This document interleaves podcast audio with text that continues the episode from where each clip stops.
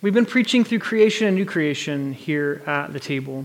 We started with many weeks of orienting ourselves in the story of God's creation, and now we're spending several weeks, many weeks, orienting us around the end of the story of new creation. And today, um, we're paying particular attention. Last week was the resurrection of the body, and that is our hope as those of us who are found in Jesus. And today we're talking about hell. So if this is your first time at the table, welcome. um, and I'll say this about six times during my message, but I want to say it right up front now. We do a Tuesday evening teaching on the message. You can get that link through our email list or GroupMe. If you're not signed up to that, come talk to me and I can sign you up. There, is a, there are about 18 hours of information that we won't be able to get to today we could preach all year on unpacking and clarifying what's going on in like even in Matthew 25. So, come Tuesday night if you have questions or if you don't hear something that you were expecting to hear or wanted to hear or maybe you heard something that helped or hindered you. But the good news today, friends, here's the good news. You ready? Gird up your ears. In a world where eternal punishment is preached to scare the hell out of people. Today we declare Jesus did not come to scare the hell out of us, but to preach the heaven into us. God wants everyone to be saved. And what does the saving is his love. Hell is simply one way to describe the experience of those who have resisted and opposed God's love. So, where are you resisting God's love today?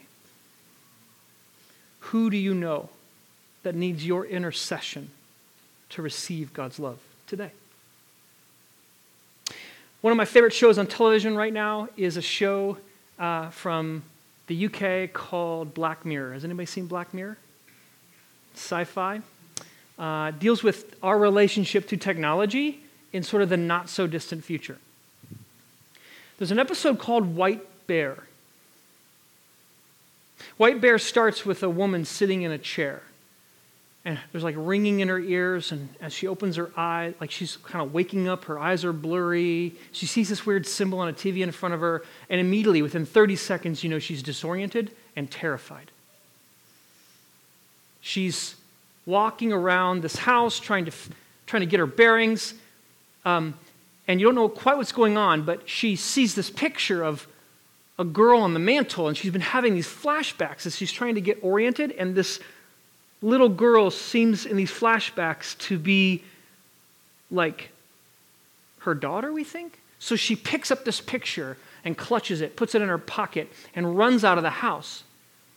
And she starts seeing people in, in the apartment complex around her that are looking out the window at her. Some of them have their phones up, like they're recording her or taking pictures of her.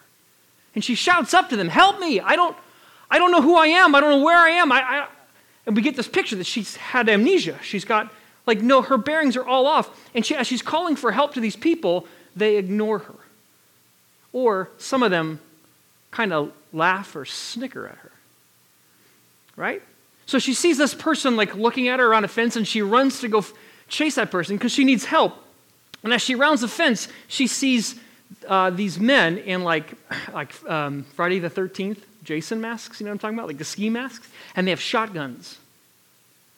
And they start, they turn towards this woman with amnesia and they start chasing her.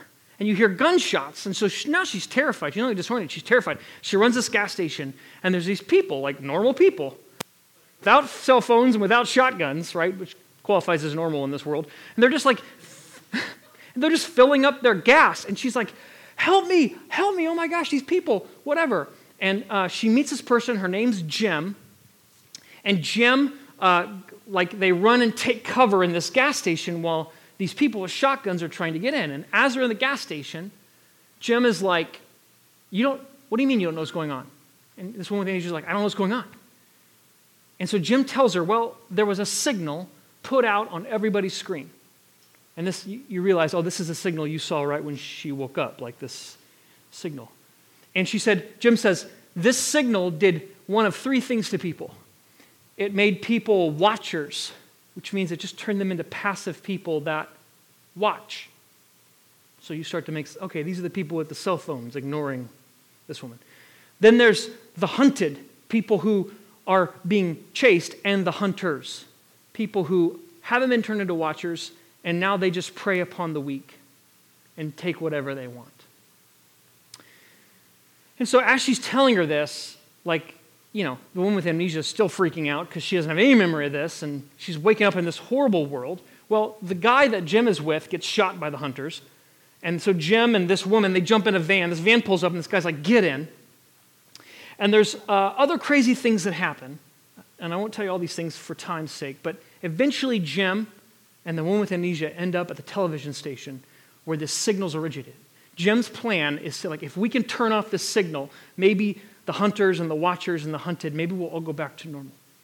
So they get to the television station, they, they break in, and there's two hunters there with masks on and shotguns. And in this climactic moment, the woman with amnesia, like, grabs the shotgun, wrestles the shotgun away from the, hunt, the hunter, points it at the hunter, and, and you know, this, this guy's backing up, and she pulls the trigger,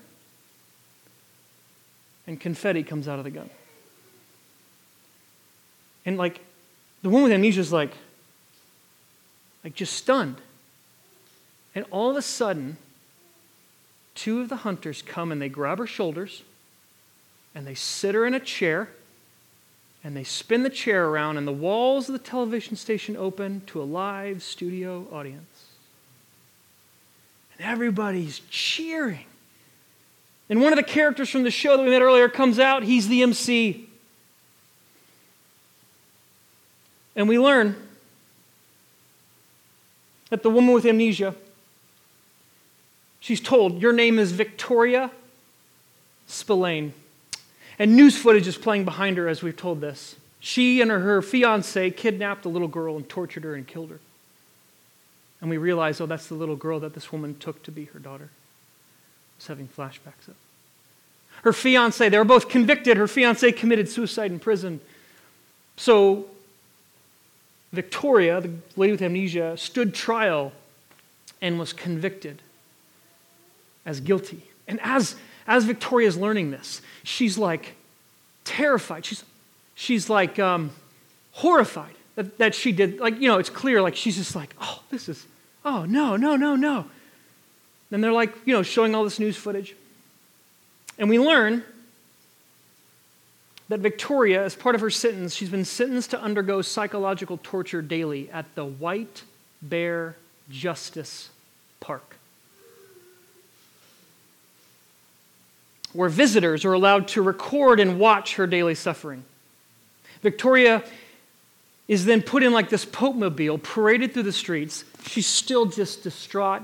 She's shouting, Just kill me, just, just kill me, just end this. And people are like taking her picture. She's taken back to the house where she originally wakes up. Everything is reset. The glass of water that she got out of the thing is put back. The picture she had grabbed off the mantle is replaced. She's put back in the chair. She's hooked up to this device that zaps her memory. And then it zaps her memory the credits start. As the credits start, you see some of the characters, Jim and this other guy who are in the, sh- who are in the show.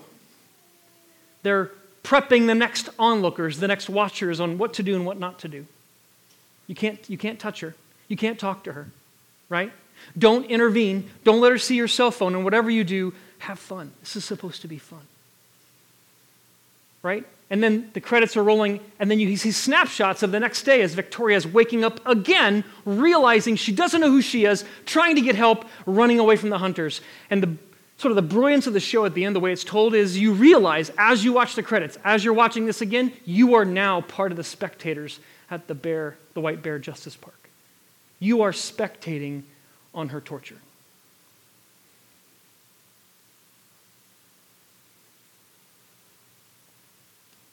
It's not really an episode of Full House, is what I'm saying. Justice in this White Bear Justice Park is defined very particularly, yeah? It's about torture, retribution, recompense, torment. In our vernacular, we would say, I think with one voice, that Victoria was experiencing a living hell.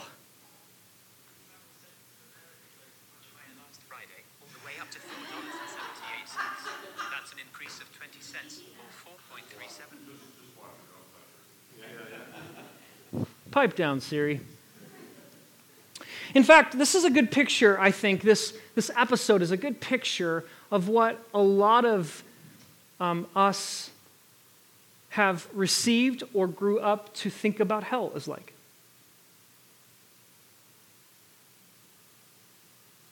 The ongoing, never ending, conscious torment of the wicked. Anybody? Can I get a witness? Here's some, uh, here's some quotes from some theologians um, that encapsulate sort of the, this, this came to sort of hold our imaginations in the like 13th, 14th, and then like 16th, 17th century. This is a couple quotes by Jonathan Edwards, who is one of the most recognized Puritan theologians, one of the central stalwarts of the of Reformation Protestant Christianity. This is what he says The sight of hell's torments will exalt the happiness of the saints forever. Can the believing Father in heaven be happy with his unbelieving children in hell? I tell you, yes. Such will be his sense of justice that it will increase rather than diminish his bliss. Here's another one. When the saints in glory, therefore, shall see the doleful state of the damned, Victoria, how will this heighten their sense of the blessedness of their own state, so exceedingly different from it? When they shall see how miserable others are, who are naturally in the same circumstances with themselves, when they shall see the smoke of their torment and the raging of the flames of their burning, and hear their dolorous screeches and cries, and consider that they, in the meantime, are in the most blissful state and shall surely be in it for all eternity, how they will rejoice. This picture of hell, let's call it the White Bear Justice Park picture. Um, is sort of populated by and, and epitomized by um, some writings from this time. Uh, the first would be Dante's Divine Comedy. Dante's Divine Comedy had three acts. The first one was called Inferno. You've heard of Dante's Inferno? Well, it was Inferno and then Purgatorio and then Paradiso. We get a lot of our imagery of hell, flames, people being burned for eternity, uh, demons laughing from this poem that was written in the 14th century. Another one is John Milton's Paradise, a poem written in the 17th century, Paradise Lost, which tells the story of Satan plotting to take down Adam and Eve with these pictures of hell. These are populated with these very uh, famous and I would say even numerous terms we get from Scripture eternal punishment, torment, lake of fire, unquenchable fire, worm doesn't die, fire is not quenched, weeping and gnashing of teeth. What do these images mean? Come Tuesday night. but, but White Bear, the White Bear episode confronted me with an issue. Not an issue I haven't had before, but it confronted me again with an issue. Why didn't I enjoy Victoria getting tortured? People who hold to this idea of hell that I read from Jonathan Edwards would say that um, the offense of God is so much greater than Victoria's offense to this little girl and her family. That our bliss at the torture of people in hell for eternity will be that much greater because of how much they deserve that, right? So there's just like, it's not, it's not equal. But there should be some part of me, if this is true, that rejoices in watching the wicked get tortured. I don't. In fact, it tormented me to watch that kind of justice be played out on the screen. So, does this mean I'm a bad Christian?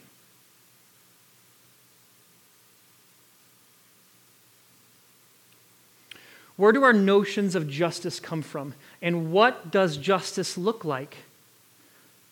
In God's economy? Well, today, friends, in a world of white bear justice, we proclaim that Jesus did not come preaching eternal punishment to scare the hell out of people. He came preaching love to get the heaven into people. God wants everyone to be saved by his love.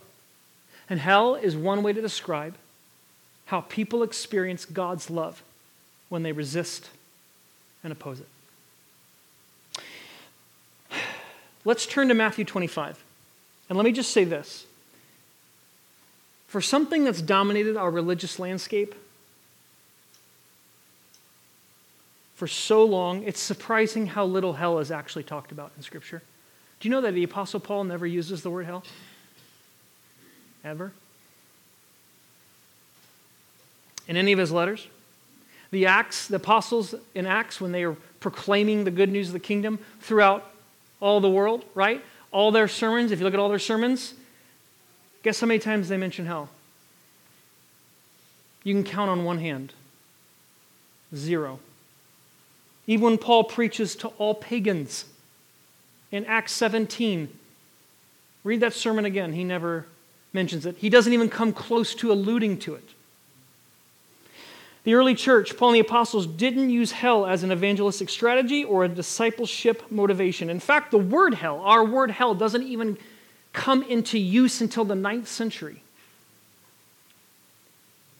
So, again, Tuesday night, our word hell is a translation of one Hebrew word and three, four, three, three Greek words.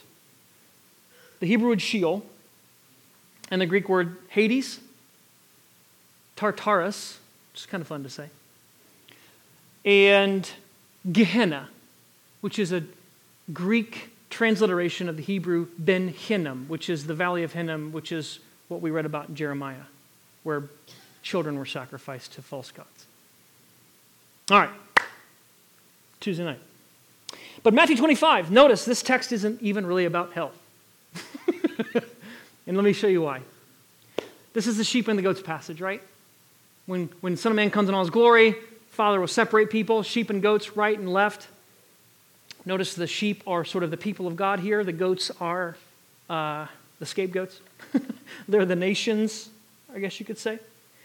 But notice that this, this text is primarily concerned with how did you treat the least of these, my brothers and sisters?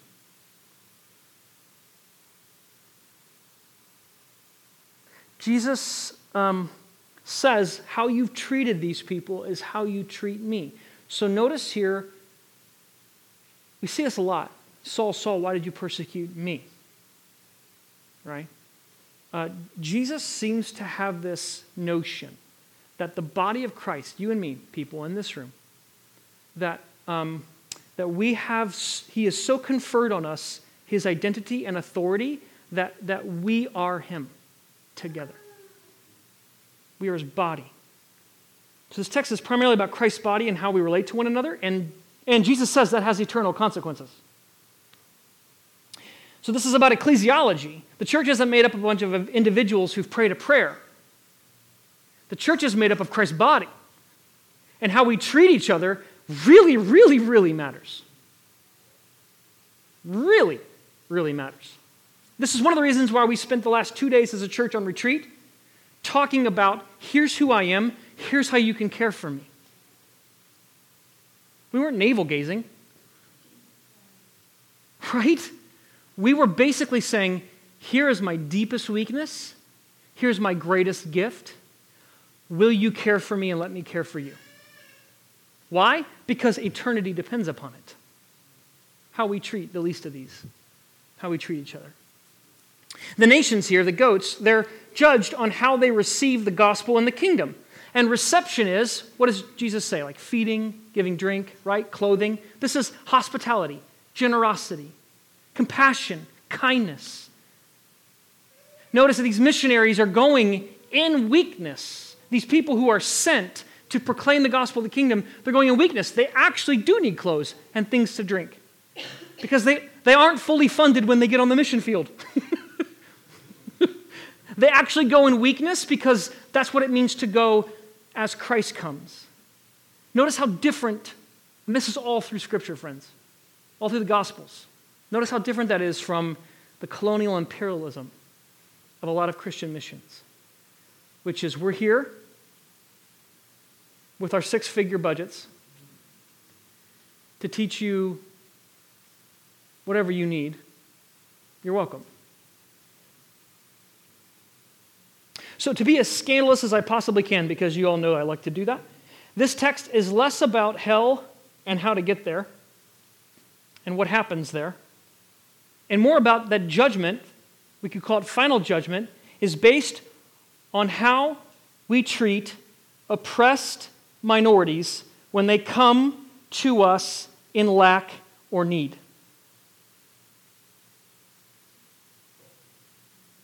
Let me say that again.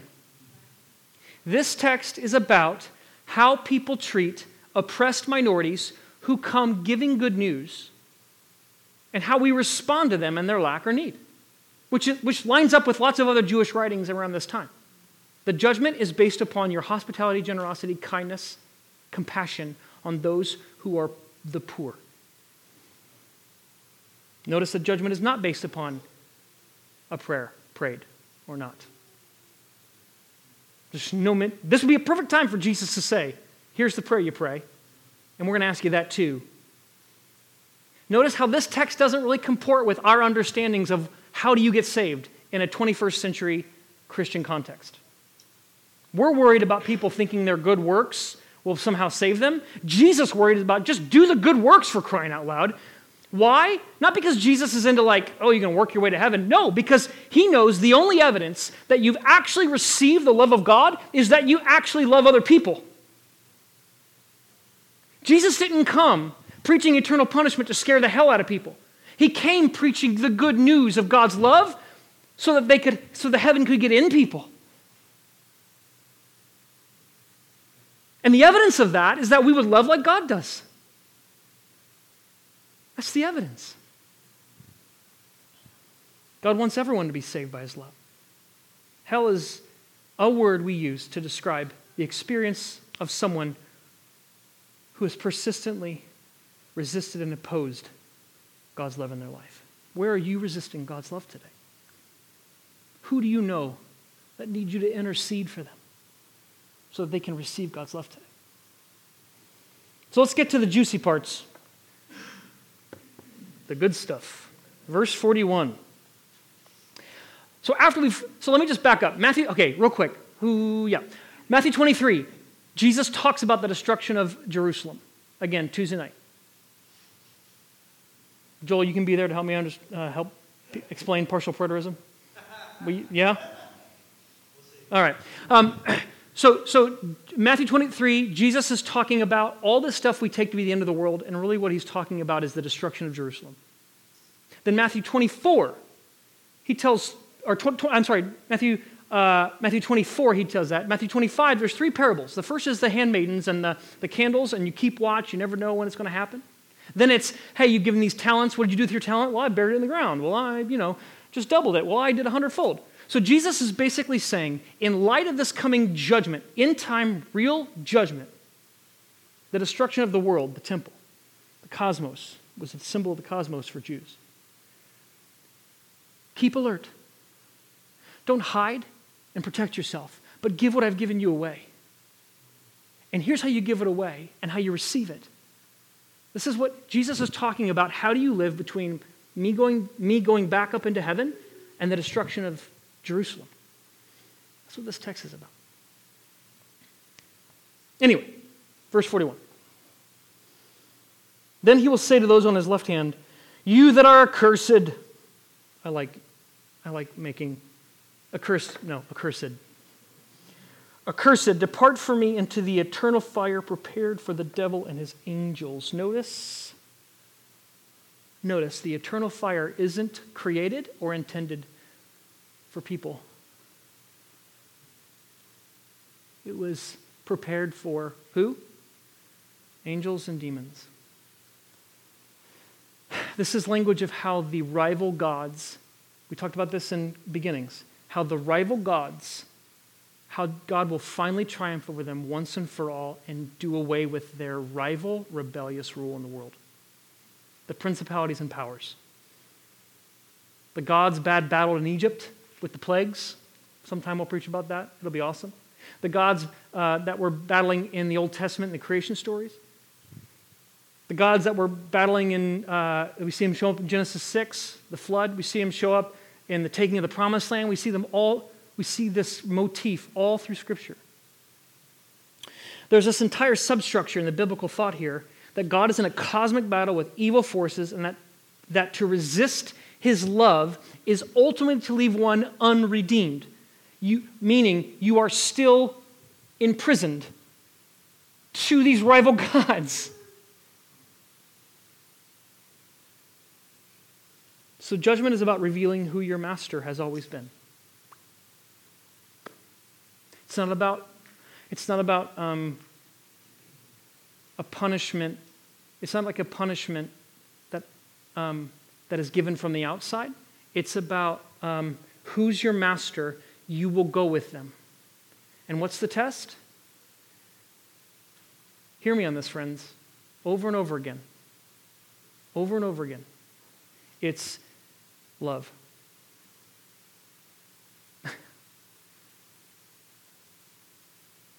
love is the test. Love demonstrates you belong to Christ. All right, what about this eternal fire and eternal punishment? Verse 46.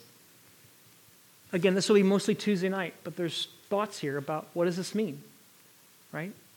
In Dante's Inferno and in John Milton's Paradise Lost, this meant like an eternally conscious torment that God took delight in, those, those quotes I read. It meant like White Bear Justice Park, where we would look upon the sufferings of Victoria and not just sort of enjoy it and be entertained by it, but we'd turn to the person who runs the Justice Park and say, You are more glorious because of it. That's known as eternal conscious torment. It's the kind of hell I grew up thinking was the only hell that existed, the only idea of hell.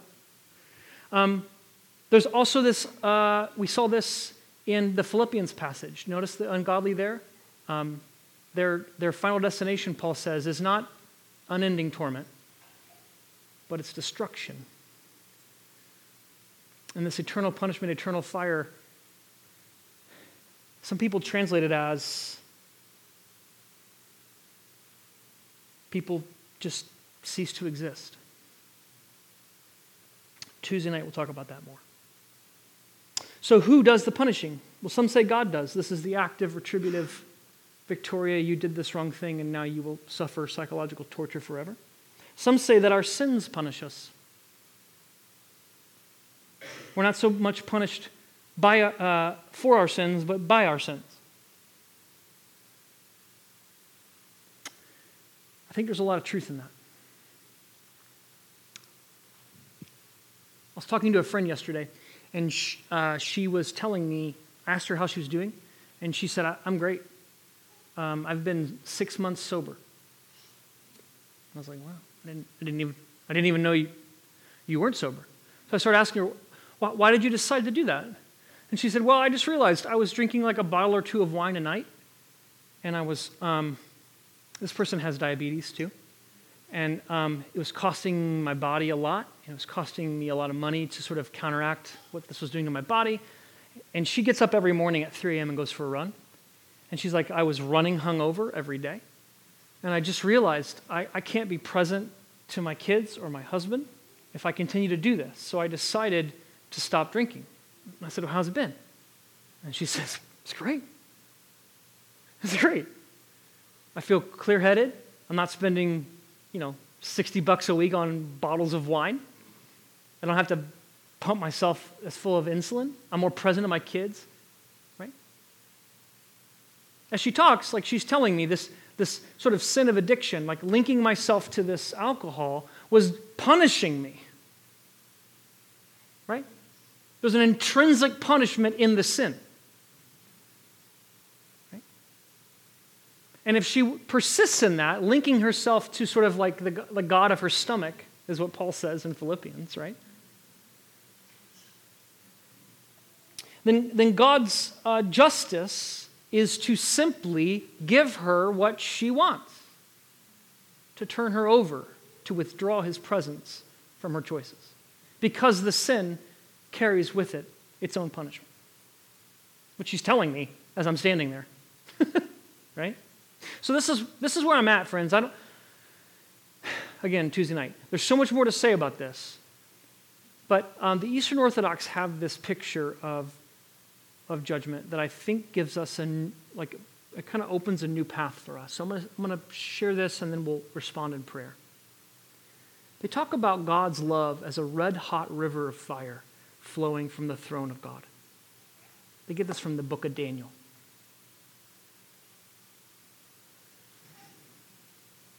God's love purifies or punishes based upon how people respond to it. This is C.S. Lewis traffics in this understanding of judgment and hell and love in his book, The Great Divorce.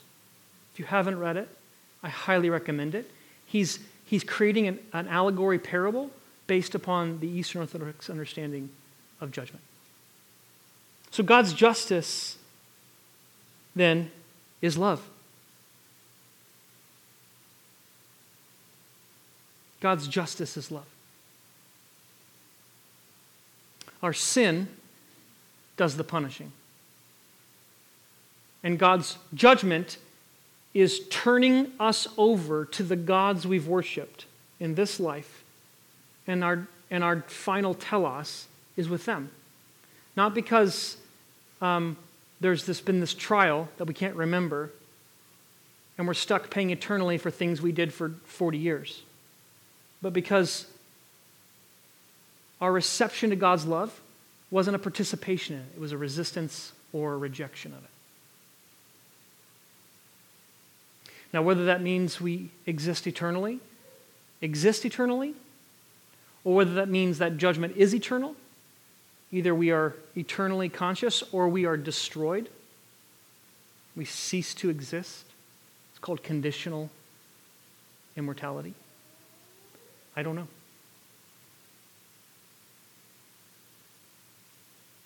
We can talk more about that Tuesday night. Here's what I do know. Here's what I do know. I know that the only way I can conceive of being faithful today, as it comes to the um, eternal consequences of our lives, is to be something that's called a hopeful inclusionist. You ever heard that word? A hopeful inclusionist.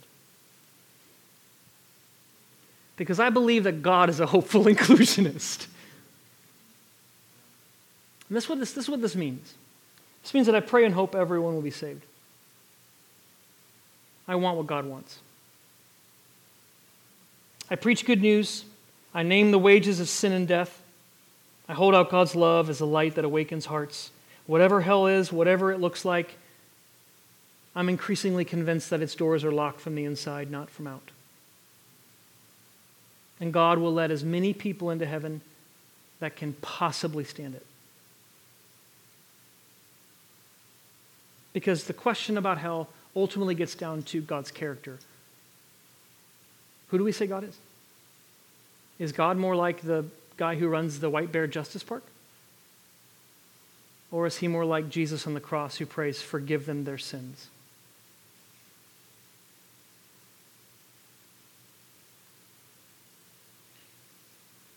In a world where eternal punishment is preached to scare the hell out of people, today we declare that Jesus did not come to scare the hell out of us, but to love the heaven into us. God wants everyone to be saved by his love. Hell is simply one way to describe our experience of God's love if we resist or oppose it. His love is a red hot river of fire that will purify us or punish us depending upon our trust in God. Friends, where do you need to receive God's love today? Maybe you know you're resisting or opposing it somewhere. And his love does not want to destroy you, it does not want to punish you. It's to purify and cleanse and free you today. Free you. Maybe there's somebody in your life that you're death, that like they're living towards destruction. Their life is one big testimony to like death is real. Like I know hell's real because of this person's life. Maybe you just want to call out to God to have mercy, have mercy on them, to be graceful towards them. That's how we want to respond today. There's a response in your booklet, friends, to help kind of bring, bring our prayers to God, because God is, He knows our He knows we want before we ask, so we just have to let our words be